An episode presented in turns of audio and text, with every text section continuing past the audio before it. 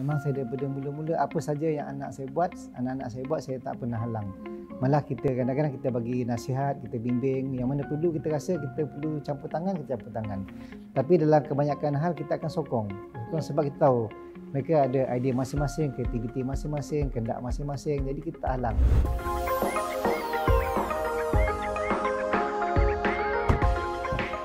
Saya Profesor Doktor Muhammad Nasir bin Ibrahim, Ketua Pegawai Eksekutif FINAS. Dan saya telah pun menjadi Ketua Pegawai Eksekutif FINAS selama lebih kurang sembilan bulan. Jom kita masuk ke dalam.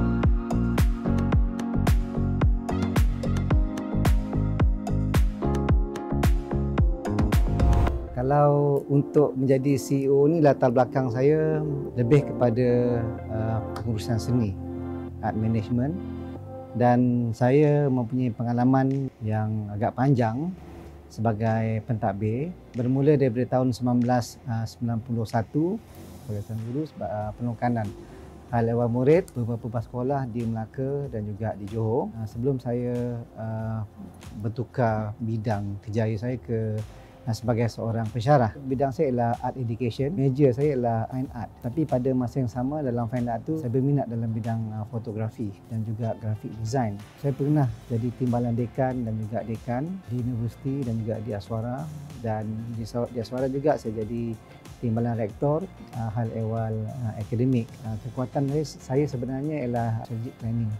Saya suka dan mahir dalam bidang plan strategik, dan inilah yang pengalaman dan pengetahuan serta kemahiran inilah yang saya bawa di mana-mana saja untuk menghasilkan satu plan strategik, sebab melalui plan strategik itu kita dapat merancang dengan jelas apa yang kita nak capai dalam tempoh jangka pendek, sederhana dan jangka panjang.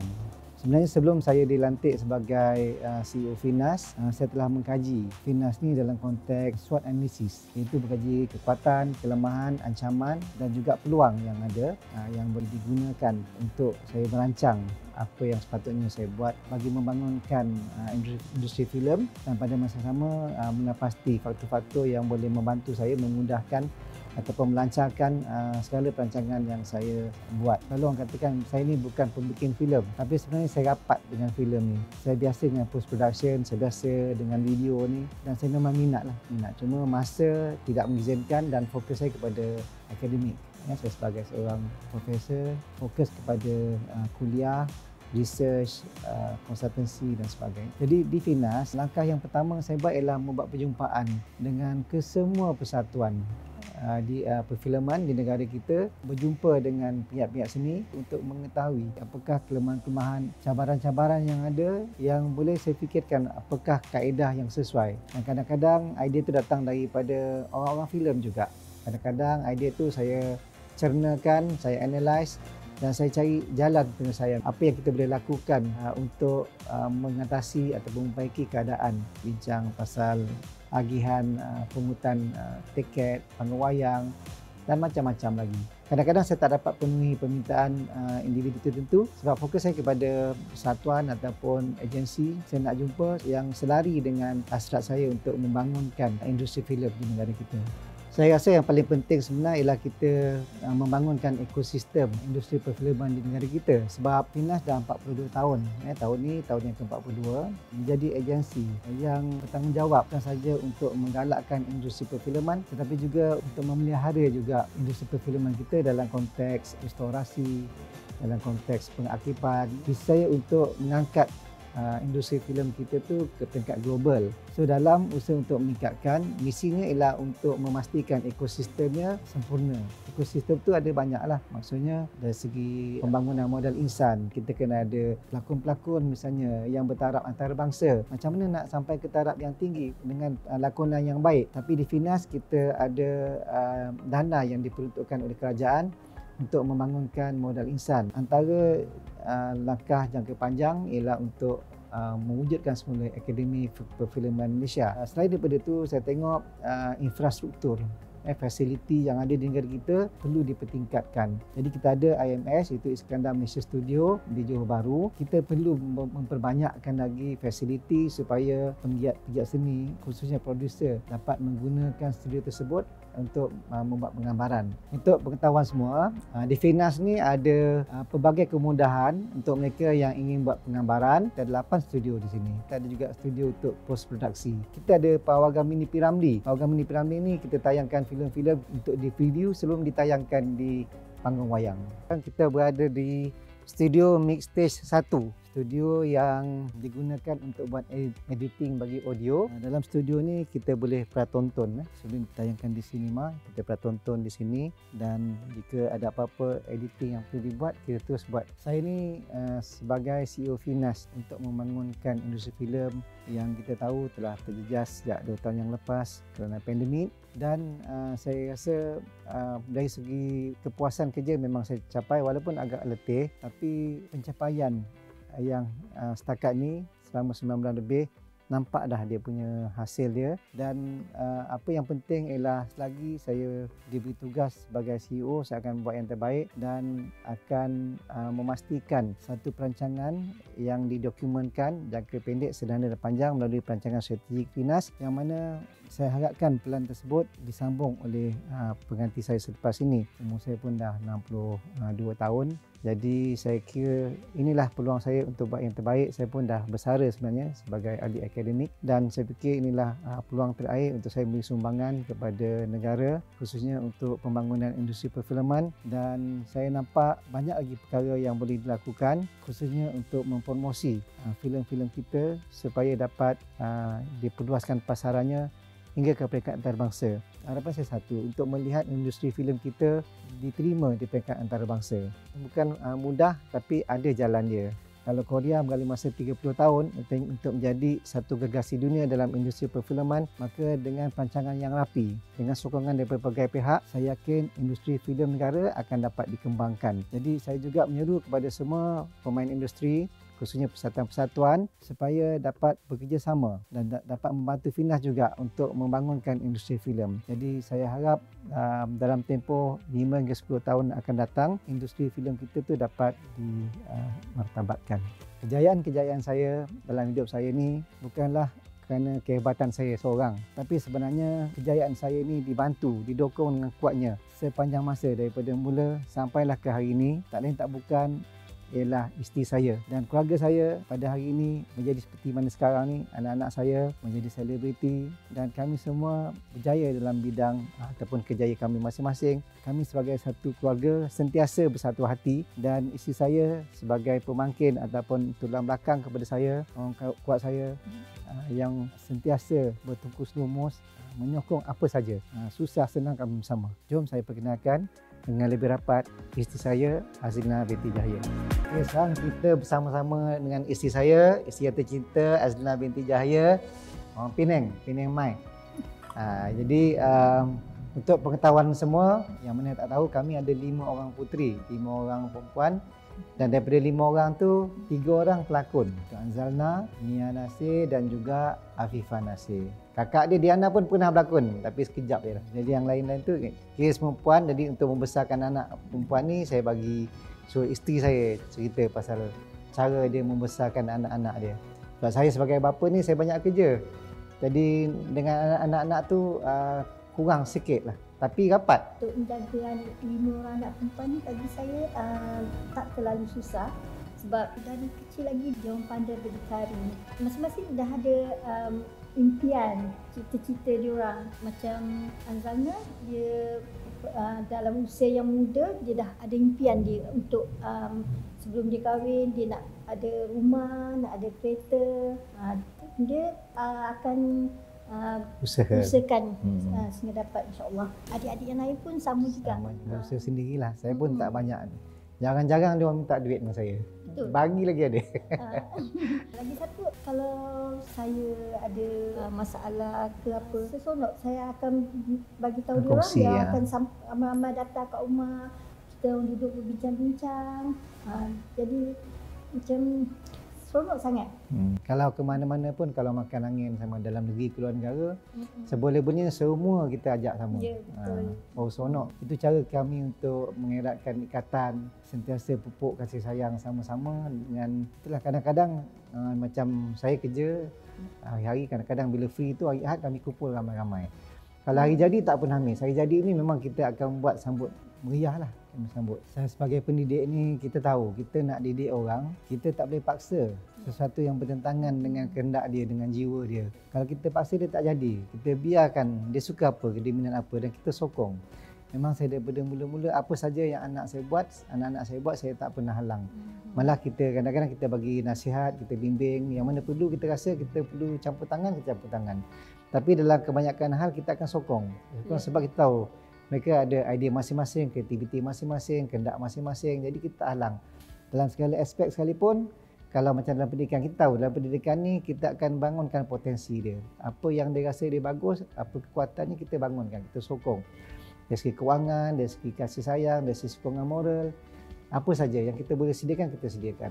Dan saya sebagai seorang ibu, saya hanya mendoakan segala impian mereka menjadi kenyataan, insyaAllah. Dan isteri saya ni, kalau anak-anak ni dia memang all out lah. Kadang-kadang anak-anak tak payah nak basuh baju ke, basuh kasut ke, tak payah. Semua isteri saya tolong buatkan. Nah, jadi tu anak-anak pun menghargai lah, sangat menghargai. Dan kalau ada apa-apa ke, memang isteri saya dia takkan lupa lah. Saya sebenarnya masa di universiti saya ambil performing art sebagai subjek lain lah. Saya utama masa, macam saya beritahu tadi, fine art. Masa di sekolah pun saya banyak dalam, dalam persatuan-persatuan saya berlakon. Saya banyak seni, seni persembahan, seni visual. Itu antara minat saya lah. Saya rasa bakatnya turun daripada saya jugalah. Cuma saya memilih uh, bidang kerjaya saya tu bukan sebagai pelakon ataupun sebagai pengarah, tapi saya pilih kerjaya sebagai ahli akademik. Walau bagaimanapun seni tak lari. Ahli akademik saya mengajar bidang seni, khususnya pengurusan seni, art management. Alhamdulillah, saya bersyukur sangat uh, kerana diberi dorang menantu lelaki yang baik, budi pekerti yang baik. Yang pentingnya, dia orang pandai menjaga uh, dan menyayangi anak dan cucu saya. Saya rasa sangat bersyukur. Terima kasih banyak kepada uh, menantu saya, uh, Azwan Hanif Omar, kerana menjaga anak dan cucu saya dengan baik. Semoga kekal hingga ke akhir hayat. Sejak saya menjadi pengurusi Puspanita, masa untuk keluarga untuk ni tak ada gangguan, tak, ha, tak jejas pun.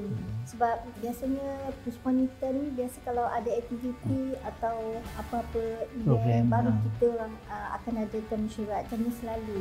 Jadi saya lebih banyak masa dengan anak-anak dan cucu saya.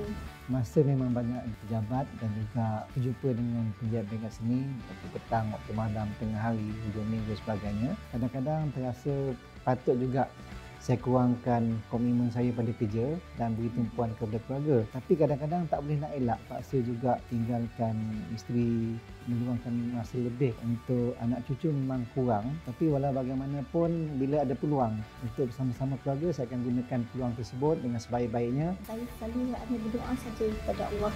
Semoga dipermudahkan segala urusan suami saya.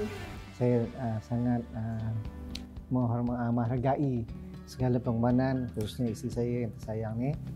Uh. Terima kasih banyak.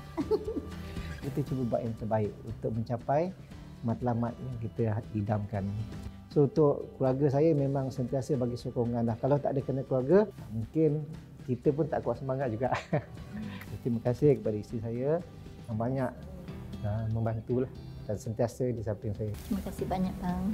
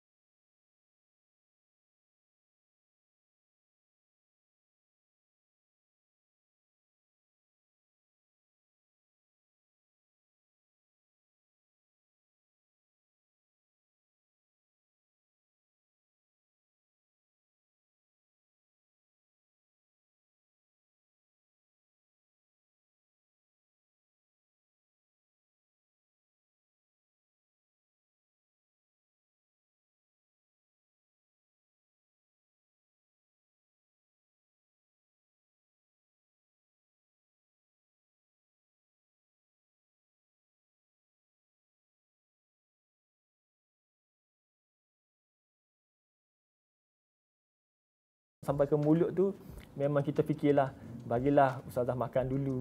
Ya, sebab memang biasa kebanyakan tempat makan, ustazah takkan makan banyak. Ha, di mana-mana restoran ataupun di mana tempat ceramah pun, pergi ceramah, makan tu benda sangat penting untuk tenaga kan, menceramah. Tapi tak dapat makanan yang secukupnya untuk ceramah. Jadi kadang-kadang sampai, sampai separuh jalan ceramah, dah lapar-lapar, sampai dah hilang tenaga, kemudian kata apa? Haipu. Haipu dan sebagainya. Jadi kalaulah mereka faham, uh, alhamdulillah. Tapi jika mereka tak faham, rasa bersalah dalam hati tu sebab kena pastikan makan tapi tak dapat makan.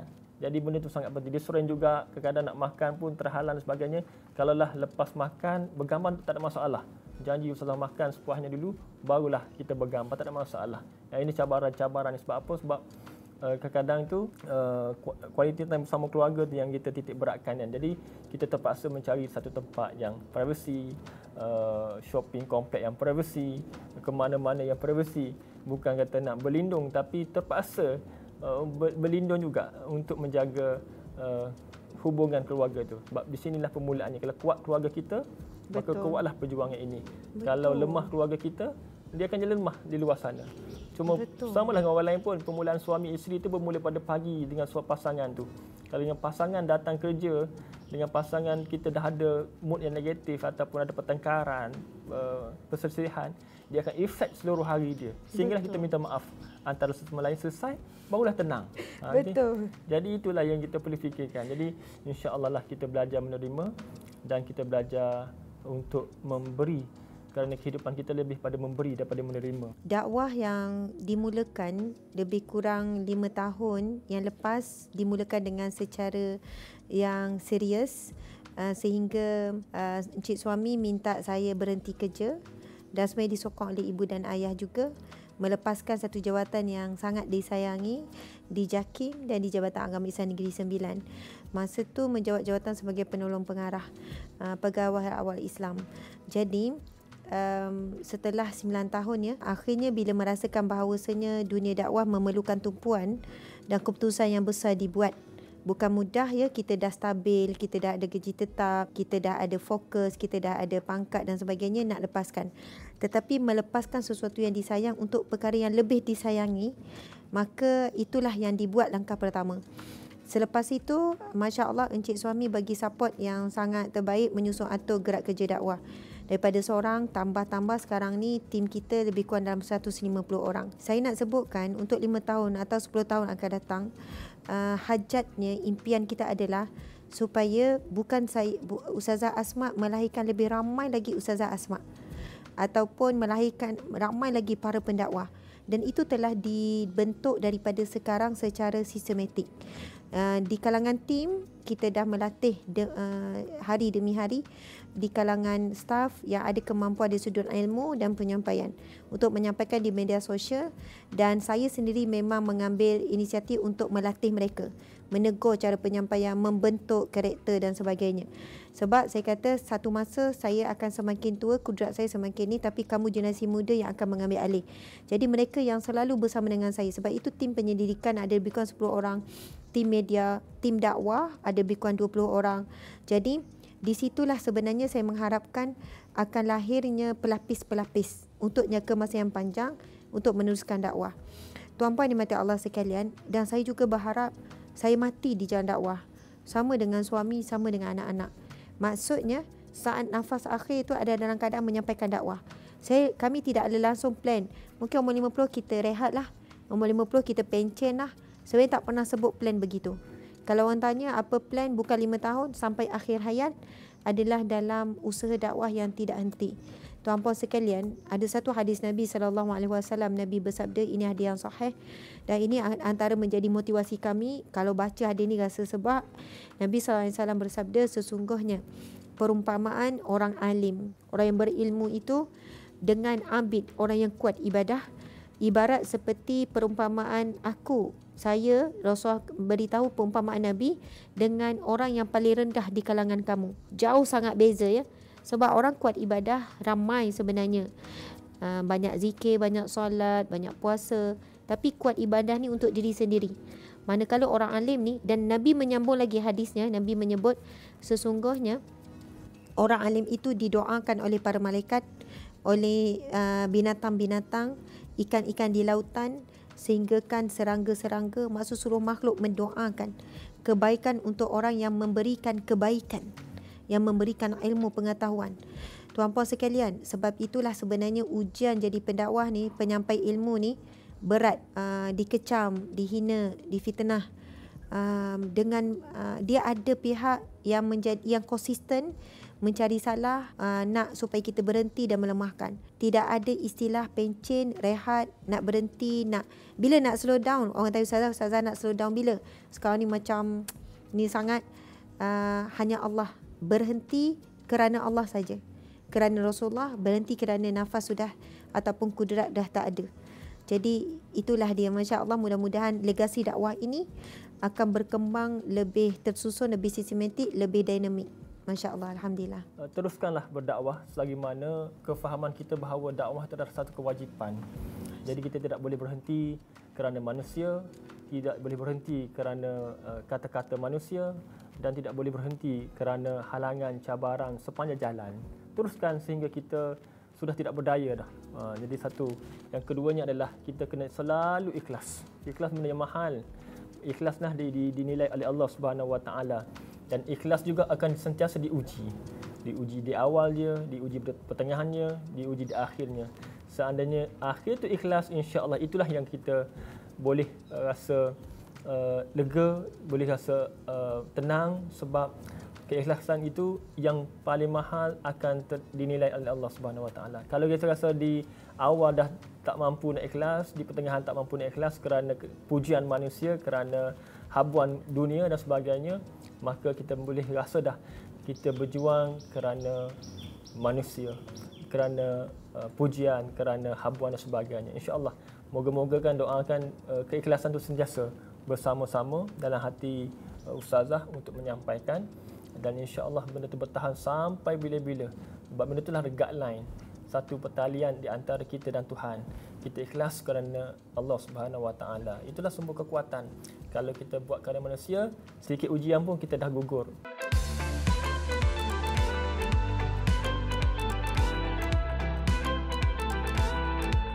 Masya Allah, Alhamdulillah. Uh, tuan-puan sekalian, ini antara aktiviti anak-anak, iaitu mereka memelihara kura-kura ni daripada kecil, baby kura-kura, sampai besar. Ini antara yang besar.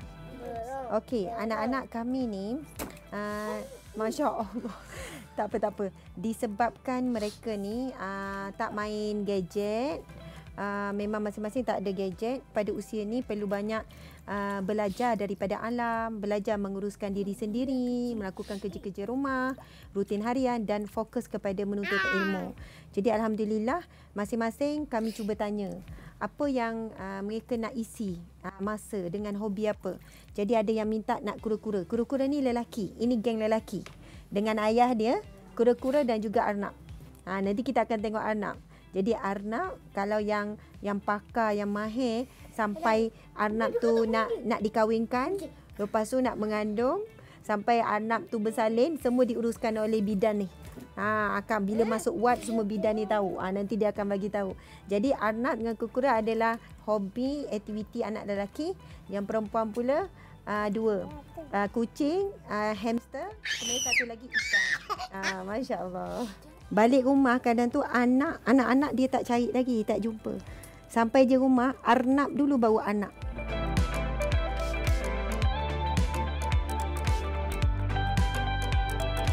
Subhanallah, uh, ucapan saya buat encik suami yang tercinta. Uh, Terima kasih uh, di atas keredaan encik terhadap saya, kerana redha seorang suami terhadap isteri itu adalah suatu yang paling mahal, yang menjadi asbab seorang isteri itu masuk syurga adalah melalui, antaranya melalui jalan redha seorang suami.